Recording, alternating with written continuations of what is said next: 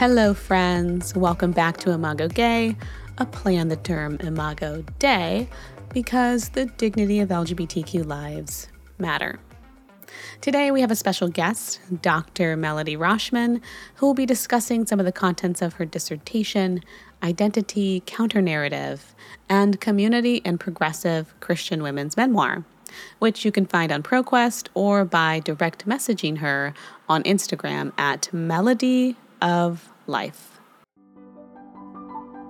If you followed last week's episode, you might be expecting part two of Journey to Affirming Theology, which will be out next week, because I wanted to interject some theological musings on the place and importance of personal story.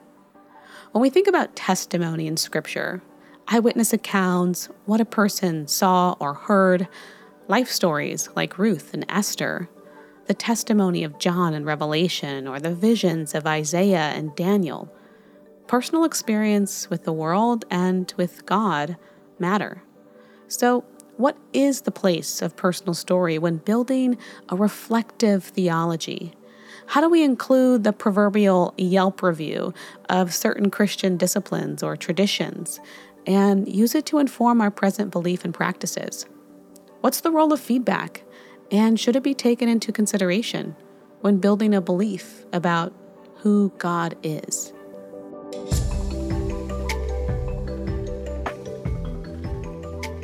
Before we start today's conversation, I'm your host, Kendra Arsenault, and our sponsors for today are Spectrum Magazine and SDA Kinship International.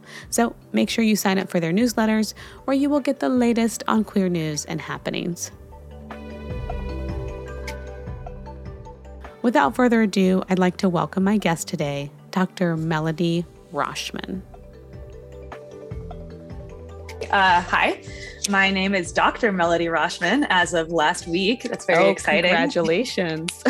Thank you. I am now a PhD in English with a secondary concentration in gender studies from the University of Colorado Boulder. Like I said, I defended my dissertation last Thursday, so I'm still getting used to the title. Um, my dissertation work is about progressive Christian women and memoir and the ways in which they use the memoir form to kind of assert the authenticity of their individual identities as well as counter the dominant narratives of Christianity and womanhood that are offered by uh, hegemonic, that's a big academic word that basically means dominant and uh, self reinforcing Christianity, specifically in the United States, in response to the white evangelical church. So that's kind of the academic right. side of who I am personally. I am a bisexual, biracial woman who grew up in the Seventh day Adventist church. I am a pastor's kid. I am an alum of Andrews University. And some of my listeners might remember my name because in 2014, when I was editor in chief of the student movement, I published the first ever, I think, in the history of the Adventist churches, school papers at least, issue focusing on and platforming the stories of LGBTQ plus Christian something that led to some notoriety and apparently had Ted Wilson name dropping me in board meetings as a problem, Ooh. which is one of my like claims to fame forever. But that's who I am uh, before right. we go any further. I, I love that we have these connections bisexual, biracial, really even bicultural, mm. you know, looking at what life in the secular world and the Christian world, you know, navigating those two spaces. But you also have a very a unique introduction to me. You reached out to me because you had a similar story to mine as far as like having some negative fallout from announcing your own bisexual identity. Yeah, we have the dubiously admirable claim to fame of both being bright young thinkers who were recruited by church institutions to create content with the directive that we were welcome to ask any question, encourage ambiguity, go places no one had gone before. And then in both and of our those cases, engagements, right? Yeah, get those, get those engagements, reach people who have questions, you know, like be willing to ask questions that no one else in the church is asking. And then in both of our cases, we came out as bisexual publicly and then dramatically saw that support immediately drop away and discovered that all of those invitations were conditional in ways that they had not necessarily been explained to be prior to exactly. prior to those moments. exactly. And it's it's one of those things where it's like this was the unspoken contract. Oh, I I really actually did not know that piece of the information. yeah, and I think both of us are people who have invested a lot in loving the church and truly loving these people and this message and it has been very painful to realize that that is a one-sided relationship and that the church has not necessarily loved and believed in and invested in us in ways that we have loved and believed in and invested in the church. Exactly. I was so actually relieved and thankful when you sent the message because for me, I was still in a place where I was wondering if I made it all up. Like, let, were things as bigoted as they felt? Uh, I think sometimes I go into this process of gaslighting myself and just to realize, no, this experience was shared by somebody else who can second what happened. It kind of affirmed my own story. So I just want to say thank you for. Oh, thank you. I wish it hadn't happened to you again since it already happened to me.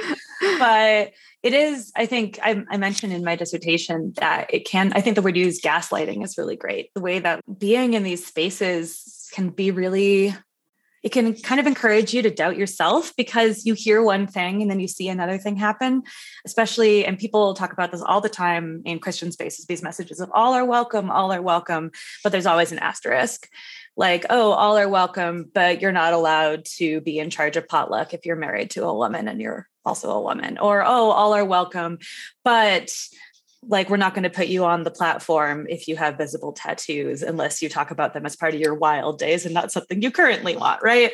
It's right. always and so it can be really, it can encourage you to doubt who you are. Did I do something wrong? Maybe I asked the wrong questions. Maybe I was asking for something I shouldn't have asked for. Maybe I made the mistake. And I think people in structures of power want us to question ourselves because if we mm-hmm. question ourselves, then we're less likely to make public testimony about what's happened to us. And we're less likely to create these archives for other people to see to affirm their own experiences. One thing I want to connect with you on is bisexuality. Um, I think we haven't really explicitly talked about that on the podcast, but maybe you can tell us a little bit about your journey and your experience. And I wonder if you fall into kind of the statistics where uh, statistically bi people don't tend to come out till later on in life. Maybe it's uh, a discovery process. Maybe it's because, and I, for myself, I call it uh, a process of passing, right? Like uh, mm-hmm. a, as a bi person, I can pass as straight in uh, Christian circles because there's a part of me that is accepted. Um, and I can just like reject that part of me that's not accepted until, you know, you're confronted with it in a way that you can't quite reject. So Absolutely. I think that bisexuality, especially in Christian spaces, is really interesting because, like you said, we often come to it quite late because we're doing the thing we're supposed to do. We like mm-hmm. boys, right? Or we like we like whoever we have been told we should like within the, the paradigm of heteronormativity. I grew up pretty boy crazy and extremely nerdy at the same time. So I had no way to actually effectively act on that boy craziness because I was like this weird, awkward kid who went to a tiny Adventist school and like I was taller than all the boys and I read too much and all I wanted to do was talk about Lord of the Rings and they did not want to do that. I, if you've seen the movie Turning Red from Pixar, it's a pretty accurate image of who I was at 13 years old, but replace the boy band with uh, my poster of Orlando Bloom, who I talked to about my feelings. Oh, but, sure he's a great listener. such a great listener, so thoughtful, very good at blacksmithing as well. But yeah, so I grew up like I liked boys. Good done. And then I went to college and I saw myself as straight. And as I alluded to in the introduction, I worked for the Student Movement, which is the independent student newspaper. It's technically owned by the Student Association. Um, I saw myself as straight. And then around a month into my junior year, one of my dear friends who I did have a crush on came out to me as gay. I had a crush on him because he was into Jane Austen and he was so well dressed. And yeah, anyway. Right. so he came out to me as gay. And suddenly I had to kind of like reckon with my own internalized homophobia and be like, well, you're not these people out there. You're my friend and you're a wonderful person. You're one of the most wonderful people I knew. And so we got this idea to do the LGBTQ issue. We got students to either anonymously or with their first names or some of them with their full names just write about what it what it was like for them to be queer, how they experienced attraction, who they were as people. I ended this editorial by saying, like, if you're queer, God loves you and you're so brave and I'm so proud of you, basically. Mm-hmm. And I got into like a two week fight with the administration over this paragraph because oh, wow. they were afraid it would be seen as like inherently condoning queerness. And I was like, I'm not budging, like, I'm keeping this paragraph. So I, I kind of did broadcast the, to the entire like international Adventist community. My name is Melody and I'm straight, which was perhaps a little premature in that establishing of the record. But yeah it was a really powerful moment for me because I had all these queer folks come out to me, write me letters, thank me, etc. And then I graduated. And I feel like, especially if you are someone who's grown up trying to be good and follow the rules and you're very aware of the regulations, it's sometimes easier to ask questions about who you are once you're no longer in that space, especially that very public space that I was right. in. And so I was living with a friend from school that summer. And hey, if you're listening to this, psych, I guess you get to finally find out that you're the reason for my gay awakening. She's very flattering for you. But uh, she knows I'm bi, but I don't think I've ever told her that she's the reason why I knew. And I was living with her this summer. And like, you know how like when you find out realize you're bi you kind of look backwards and then you recognize all of the extremely gay things you were doing and you're like ah yes. Right. you mean most people don't like deeply fixate on like kristen stewart and keira knightley and like it's super excited when a female friend's coming over and you're going to snuggle under the blankets and watch harry potter on a snow day? Is that not like heterosexual behavior? Right. I was living with her and i just like could not stop thinking about her and i was like oh oh no oh, wow, I can't look at these feelings. I'm afraid to. And then a friend of mine who had worked with me on the student movement came over for a bonfire one night. And they said to me, you know, I, I think I'm bisexual.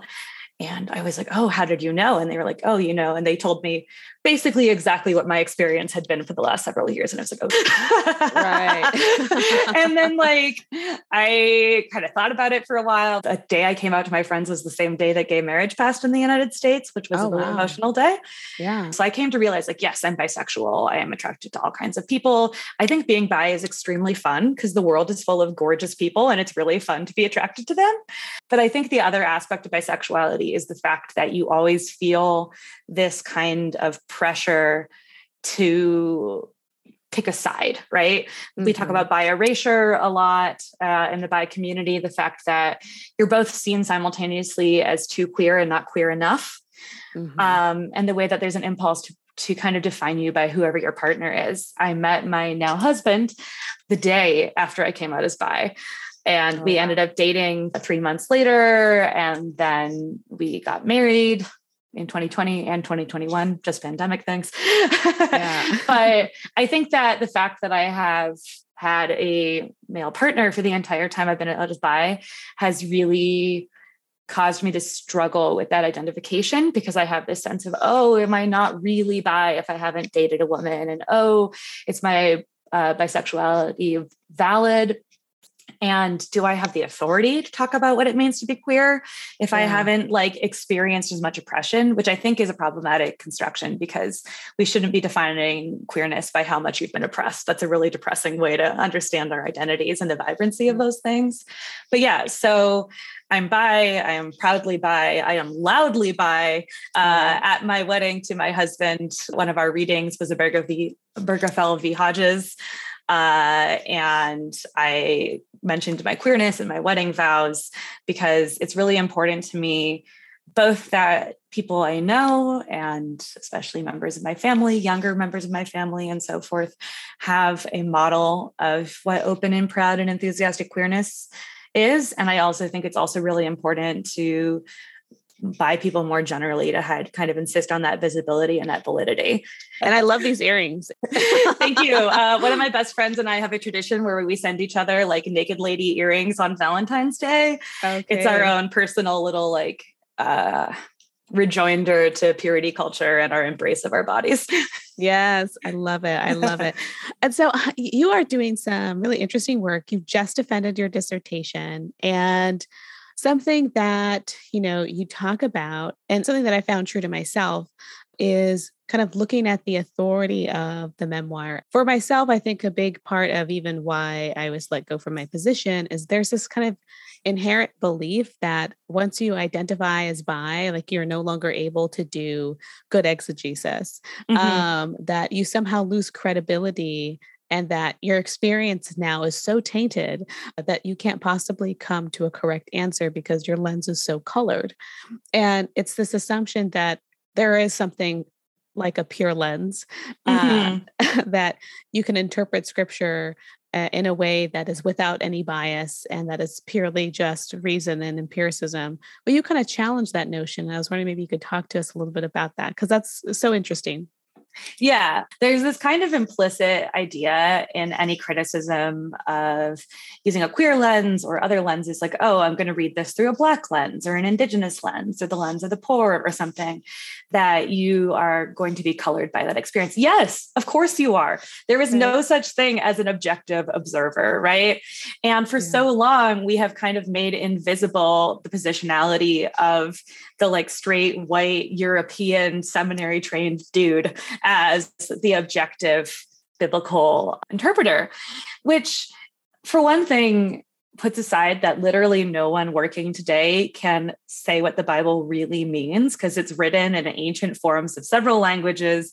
It's been passed on through all of these different kind of textual traditions, through all of these different things. One of the claims that my dissertation makes and that the progressive Christian community that I study makes as they draw on these different traditions of uh, theology, whether that's Black theology, liberation theology, queer theology, is that A, everyone brings a perspective to the text.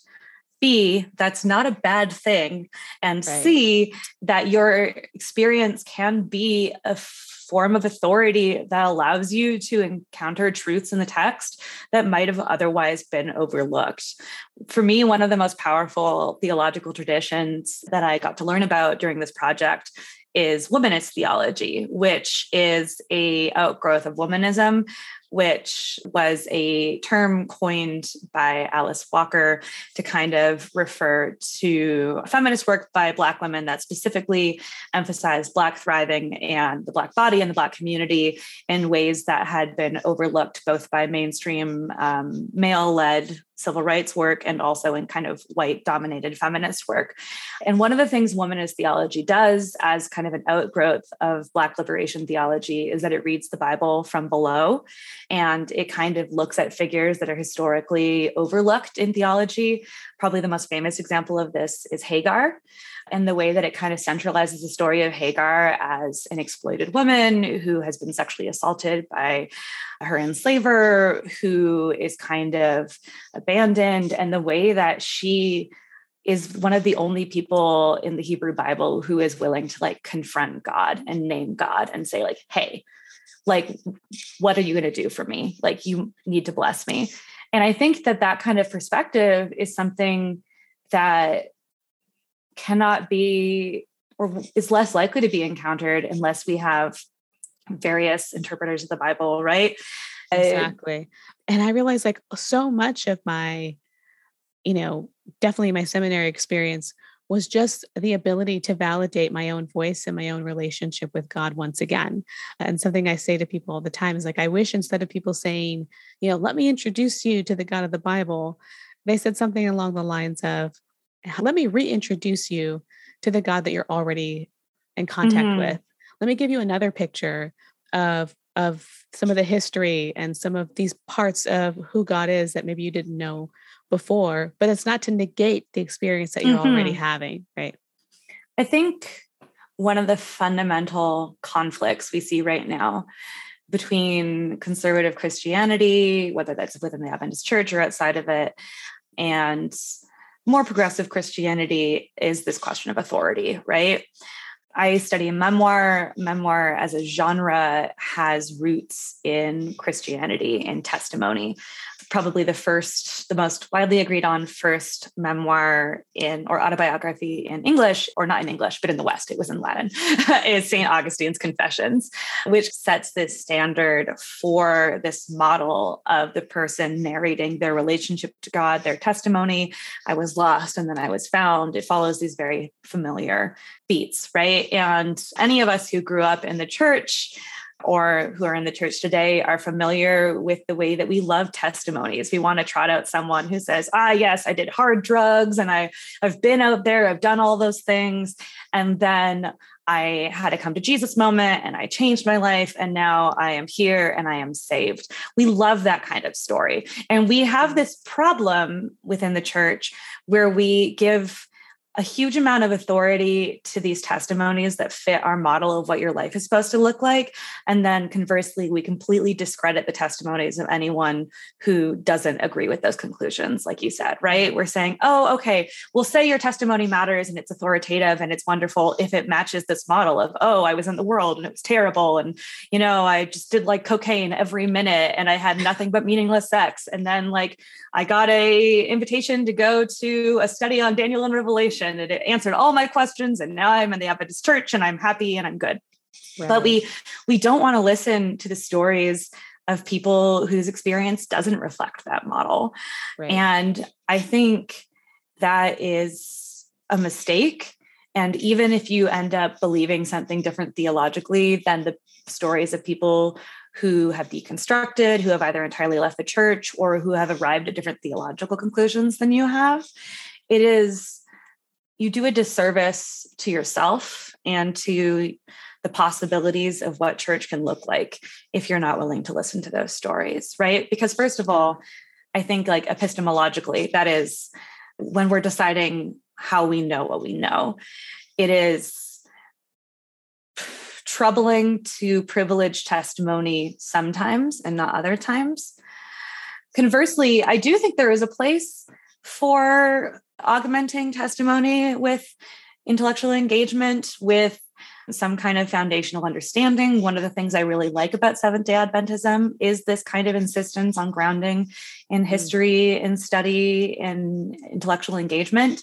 The danger of testimony as absolute truth is that there's no way to kind of disprove someone's testimony of their own experiences and emotions but that doesn't mean that those testimonies can't be damaging.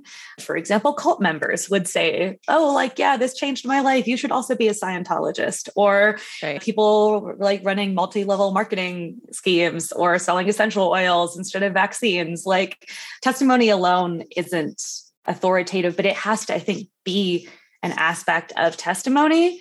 And you can, I think, desire theological engagement without denying especially the hurt that people have gone through. That's where it always comes exactly. up is people saying, I was hurt, and people saying, No, you weren't. Or you were hurt because you were selfish, or you were hurt because you were rebellious. People ask people like, Oh, you left the church because the worship band wasn't good, or because you wanted to sleep in on Saturdays and play video games. And I think the worst thing we can do is tell people what their story is instead of listening to them. Right because right. that's never going to get you anywhere except for further alienation.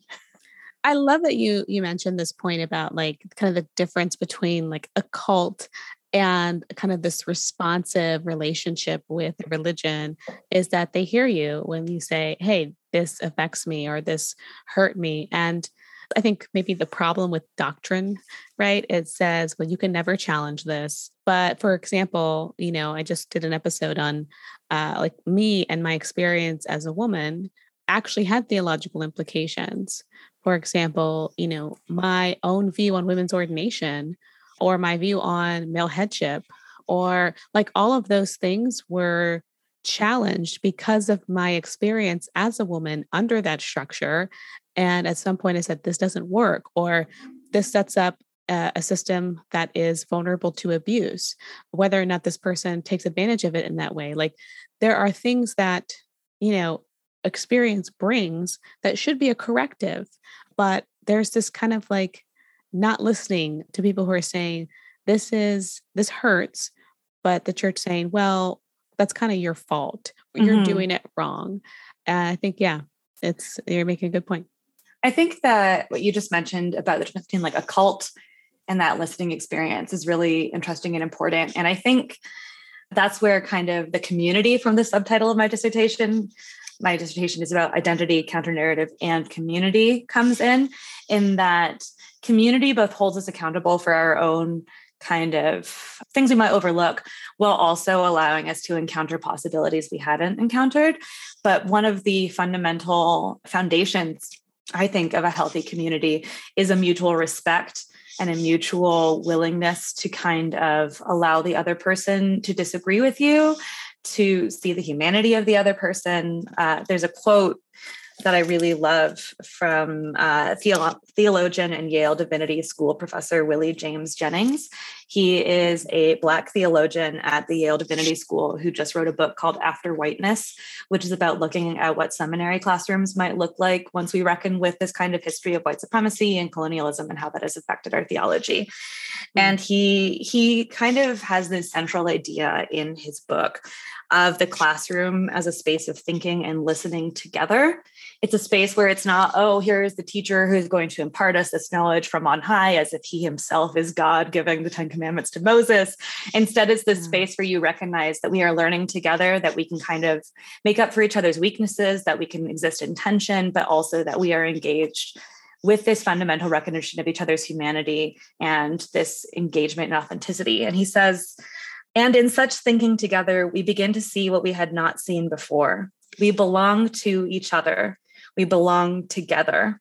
Belonging must be the hermeneutic starting point from which we think the social, the political, the individual, the ecclesial, and most crucial for this work, the educational. So, this idea that if we recognize these church spaces as being places where we are different, but we also belong to each other, that we are responsible for each other's thriving, for each other's encouragement, that creates this kind of ethic of empathy that affects the way that we listen to each other and learn together. We belong to each other. All right. We are halfway through the episode, and if you'd like, you can take a deep breath.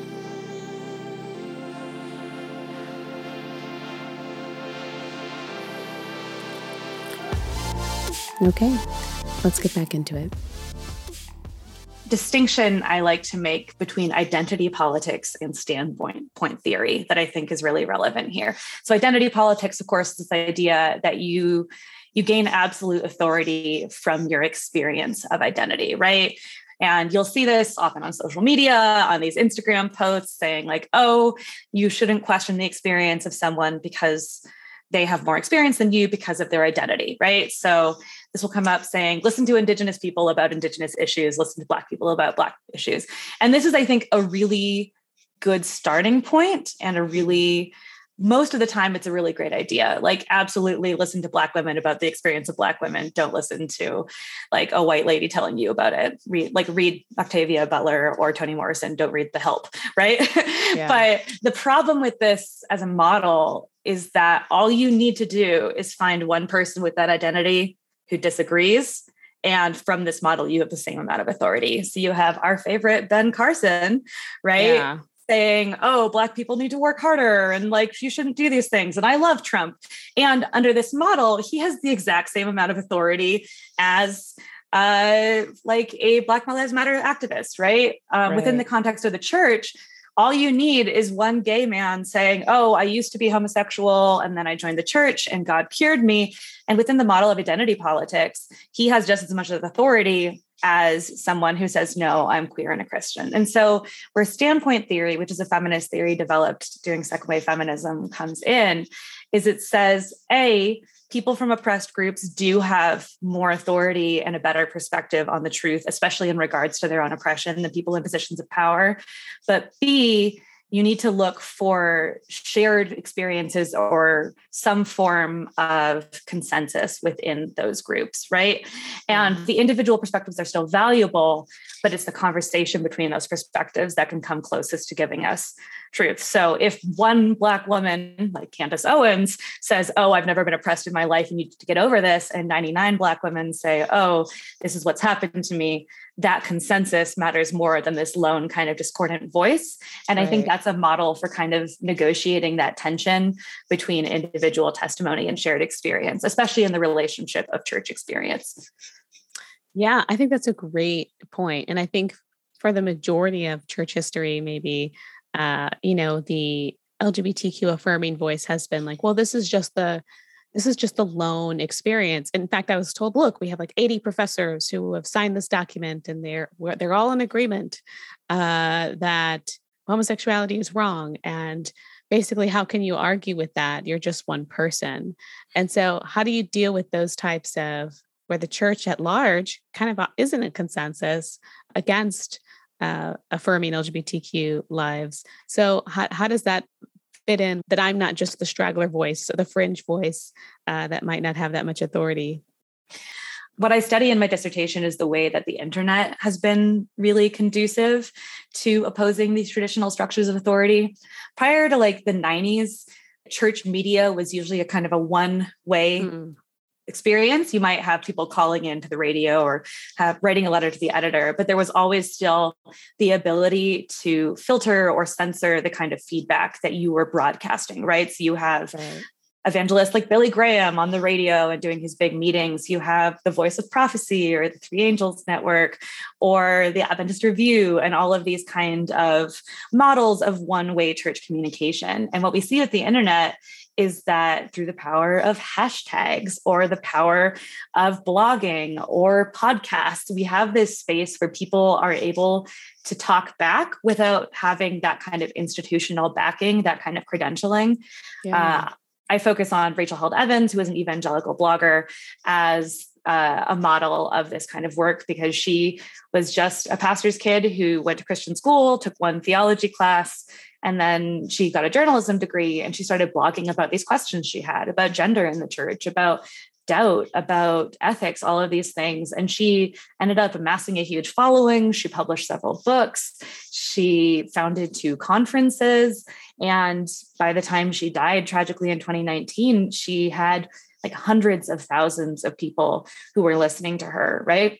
And what I think is really interesting about the figure of Rachel Held Evans is that she was, I think, correctly identified as a threat by mm. these institutions who are invested in propping up this very narrow understanding of white cisgendered masculine authority and heteronormativity and complementarian gender relations because she was a woman talking already their like most feared thing without yeah. this kind of credentialing authority and one of the things i think that people who are speaking out against these dominant narratives are put in a position where they have to do is we do have to work harder both to kind of substantiate what happened to us. People want to see receipts. Oh can you show me a screenshot of where someone said that you were fired because you were gay?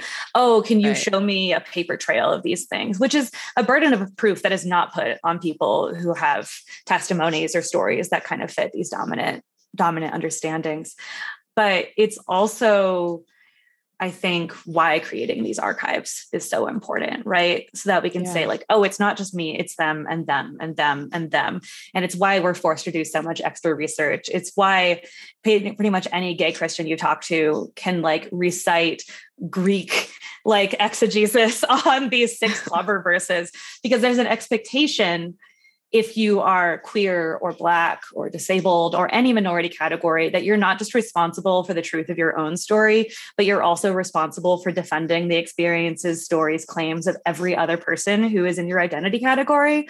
Right. i think you can see this in the fact that like in most seminaries like you just have a class on Paul or on Hebrews. And then you have to take an elective if you want to read feminist theology or if you want to read Black theology, right? You're not even going to get any of those at Andrews. So, nope. That's at like Lutheran seminaries that you have those options. Yeah, no, you're definitely not going to get any of that. It's so funny that you say that about the internet because TikTok has been like one of my favorite modes oh of my educating gosh, myself. TikTok.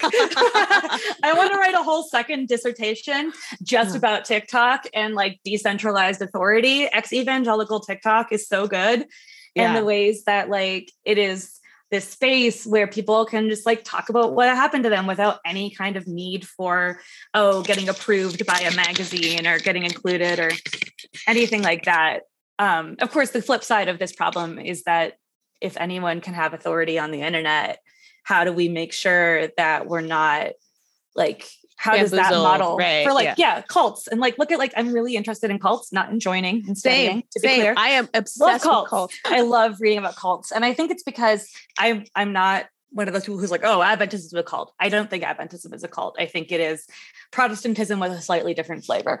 But I do think that the more extreme end of Adventism often shares a lot of characteristics with Yes. cults, whether that is a very dogmatic belief that only you and your small in group, even within the larger group of Adventism, have the truth, that anyone who questions that or disagrees with you is out to get you, that you should cut yourself off from outside influences, the use of highly specialized language, the encouragement to like get rid of your money and sell all your possessions and burn your CDs and all of these things. Um, I'm about to start reading Cultish, but it's a book about the linguistics of cults, which is right up Mm. my alley.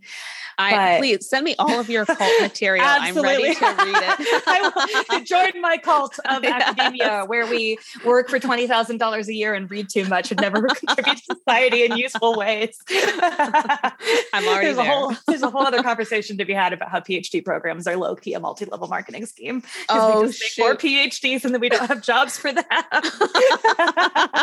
but but yeah, I'm really interested in cults. I'm super interested right now in QAnon and the ways in which QAnon kind of intersects and recruits directly from people who are already conservative evangelical Christians. The Mm. way that the way evangelicalism and also very much so Adventism takes people, especially in North America, who are not actually being oppressed Yeah. and who have so much of their identity built up around these fantasies of oppression, these kind of forms of conspiratorial thinking, don't trust authority, accept this authority. Everyone's mm. out to get you. Everyone outside of your group is secretly sinister and evil and all these things.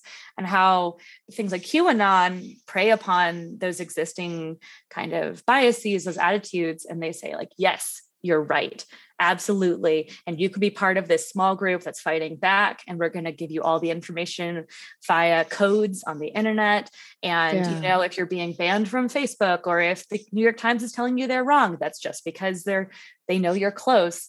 And I'm so fascinated in the ways in which growing up with fundamentalist religion can predispose you towards other forms of fundamentalism. But I think that, yeah, that fundamentalist bent, instead of instead of adjusting your kind of attitudes and saying, oh, okay, well, I'll have a more complex view of things where I understand that people make mistakes and no one has 100% of the truth, but together we can kind of build these fruitful and good relationships and do our best. You just look for a new source of authority, right? Mm. because you're still trapped in this fundamentalist thinking and this is something honestly that i see on the left as well is this kind of desire to be 100% right all the time this because being a person is really hard right, Right. like being an adult is really hard. Making ethical decisions is really hard. Uh, if anyone else is a fan of the show the good place which i really love one of the major arguments of that show is that it's really difficult to be a good person in like contemporary late stage capitalism and that Mm. every problem we encounter has different outcomes. There's different ways you could interpret those problems. People make different decisions based on their background and their circumstances and all of those things. And we hate that. We want to be given a black and white answer, a yes or no, a binary. We want to be saying, do this, don't do that, do that, don't do that, and you'll be okay. Um, yeah. And growing up, especially in a conservative religion, absolutely gives you that certainty. Mm-hmm. And it can be really frightening to lose that certainty. I, I am really interested, like we said, in cults, but also in cult deprogramming. How do you mm-hmm. reach someone who has these fundamental fears? And the only thing I have found that consistently comes up is relationship. Like I I didn't start with doing research on proof texts or reading queer theology. I started because my friend came out to me and I loved him. And I said, okay, I've been told that queer people are out to get you, that they're pedophiles, that they hate God, all of these things. And that does not line up but with what I know about my friend. And because of that discomfort, I started doing research. And I truly believe that the research was important and that the hermeneutics that I were I used were good hermeneutics, that all of that work was good and valid work. But the important thing is the catalyst to that work was love, right? right. I think that's one of the reasons that I came out when I did. I wanted my conservative family and friends to love someone who was queer because then I couldn't just be an issue. I was a person and they yeah. had to reconcile all those messages. And I've already seen the change that has made. My parents I don't think would consider themselves fully LGBTQ affirming, but I've watched the ways in which their attitudes have shifted mm. and their language has shifted over the years since I came out um, my mother came back one evening from a AY, an Adventist youth meeting, and she said, You know, I'm probably going to get in trouble. I probably shouldn't have said what I said. And I was like, Oh, what did you say? And she said, Oh, someone during the lesson said that there won't be any gay people in heaven because you can't be gay and homosexual. And I said to him, Well, I think that's between them and God, and we shouldn't judge. And she's like, I probably shouldn't have said that. I'll probably get in trouble. And I started crying and I was like, Mom, that's so great. Like, yeah. that is so great. and like, I don't think that my mom, I don't think has read the theology books I bought her yet. Like, she changed her mind because she loves me and because right. she knows that, like, I'm not just some like evil homosexual out there to like, have an agenda. I do have a homosexual agenda and it is the full inclusion, acceptance, and embrace of all queer people. But hey, yeah. that's not like that's not why, right? I think it sounds cliched and idealistic and it's not easy to theorize, but it comes down to love. It comes down to relationship. That's how we change people's mind. And I think I think one of those really fundamental questions that you have to ask as someone who has stepped away from the church or is considering stepping away from the church is what do we owe to each other? What mm. how much how long do we keep hoping that individuals will listen to us and love us and believe us? And I think that's one of those cases where A, each person, especially if they're in a position where they've been marginalized or hurt, gets to make those boundaries for themselves. It is not the responsibility of oppressed people to keep like testifying and speaking their truth to people who might not listen to them. But I think it is also our invitation if we have the thick skin necessary and the support structures and the power to do so to keep reaching out in relationship not to institutions, but to individuals. Mm-hmm. I think institutions are designed to not change, and that often that change has to come either from the ground up or from a complete restructuring of an institution, because sometimes institutions are designed in ways that are fundamentally racist or sexist or what have you. But I do think that relationship is one of those places where you can see change. And that's where I struggle because I think that there are some relationships that are just abusive and terrible, and that you can get trapped in those relationships out of this kind of misguided belief that it's your job to keep like witnessing to this person. Right. But I also have seen the ways that relationship can create change and can create these really beautiful transformations. I don't know. I don't know who I would be if I hadn't had relationships with people who were further to the left of me or more progressive of me, who were patient with me and my questions. Rachel Held Evans, in one of her last blog posts, talked about how she hadn't had to figure out what she believed. And then she had kids. And then she suddenly like, oh no, I need to have like some kind of articulated message and values because I can't raise my three-year-old with, ah, yes, ambiguity, da, da, da, da. And what she settled on is we are a family that believes in the possibility of mystery which is kind of like, what do you think? And here's our values. And maybe those values will be expressed for you in Christianity. Maybe they'll be expressed for you in Buddhism. Maybe they'll be expressed for you in something else. But our values as a family are love and inclusion and belonging and justice and so forth. I describe myself as having transformed my understanding of spirituality. Uh, and like I say in the project, like one of the reasons I did this project is because I was looking for a larger and warmer and more rich form of Christianity to belong to. There's an author, Episcopalian, maybe you've read Barbara Brown Taylor.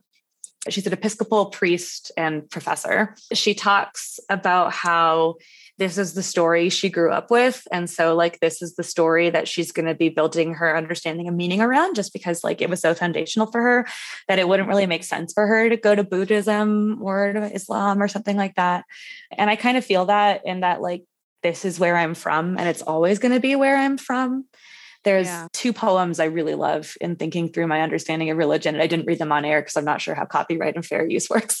But one of them is called Inventory. And it's the poet talking about growing up in Michigan and then like living elsewhere and like wanting to come home to Michigan. And the last line is, let us all be from somewhere. Let us tell each other everything we can. In Greta Gerwig's 2017 film Lady Bird, the principal of Lady Bird's Catholic High School reads her college application essay, in which she talks about her hometown. You clearly love Sacramento, the principal, Sister Sarah Joan says.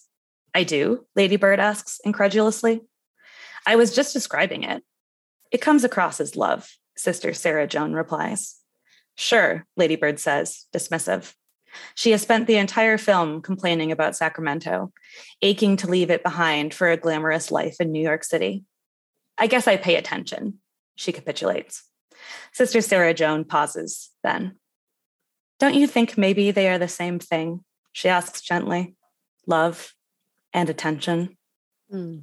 I do not know if I believe in God or Christianity or the church or any of it, but I am paying attention. Mm. I love that. I love that. Thank you. I wrote that at like 3 a.m. weeping. Really, oh. and I'm just like processing my trauma at three in the morning. Yeah. But yeah, I some days I don't believe in God and some days I really want to and I don't know. I think one of the gifts that this project has given me and that deconstruction has given me is the ability to live with tension and ambiguity that idea that like it's okay to not have an answer today and that doesn't mean you're bad. And i also think a fundamental belief that if god is good and loving and all understanding that he'll meet us where we were at and in the context of what happened to us. And if that led us to deconstruction he'll be understanding. But yeah.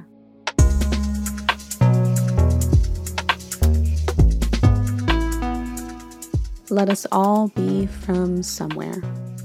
We can't change where we come from but we can hold the hope in a God who is compassionate and patient with us as we find our way. I'd like to extend a special thank you to my guest today, Dr. Melody Rauschman.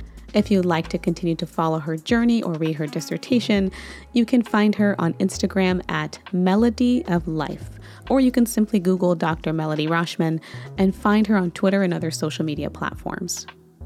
In addition to curious conversations, if you are enjoying the content, please be sure to rate the podcast on Spotify or Apple Podcast and share this episode with a friend. If you'd like to send in your personal stories or curious questions, you can do so at Kendra R. Snow with an X on Instagram or Facebook. You can also follow our sponsor, Spectrum Magazine and SDA Kinship, and be sure to sign up for their newsletter where you will get the latest updates on queer news and happenings. This episode was created and engineered by yours truly and sponsored by Spectrum Magazine and SDA Kinship International.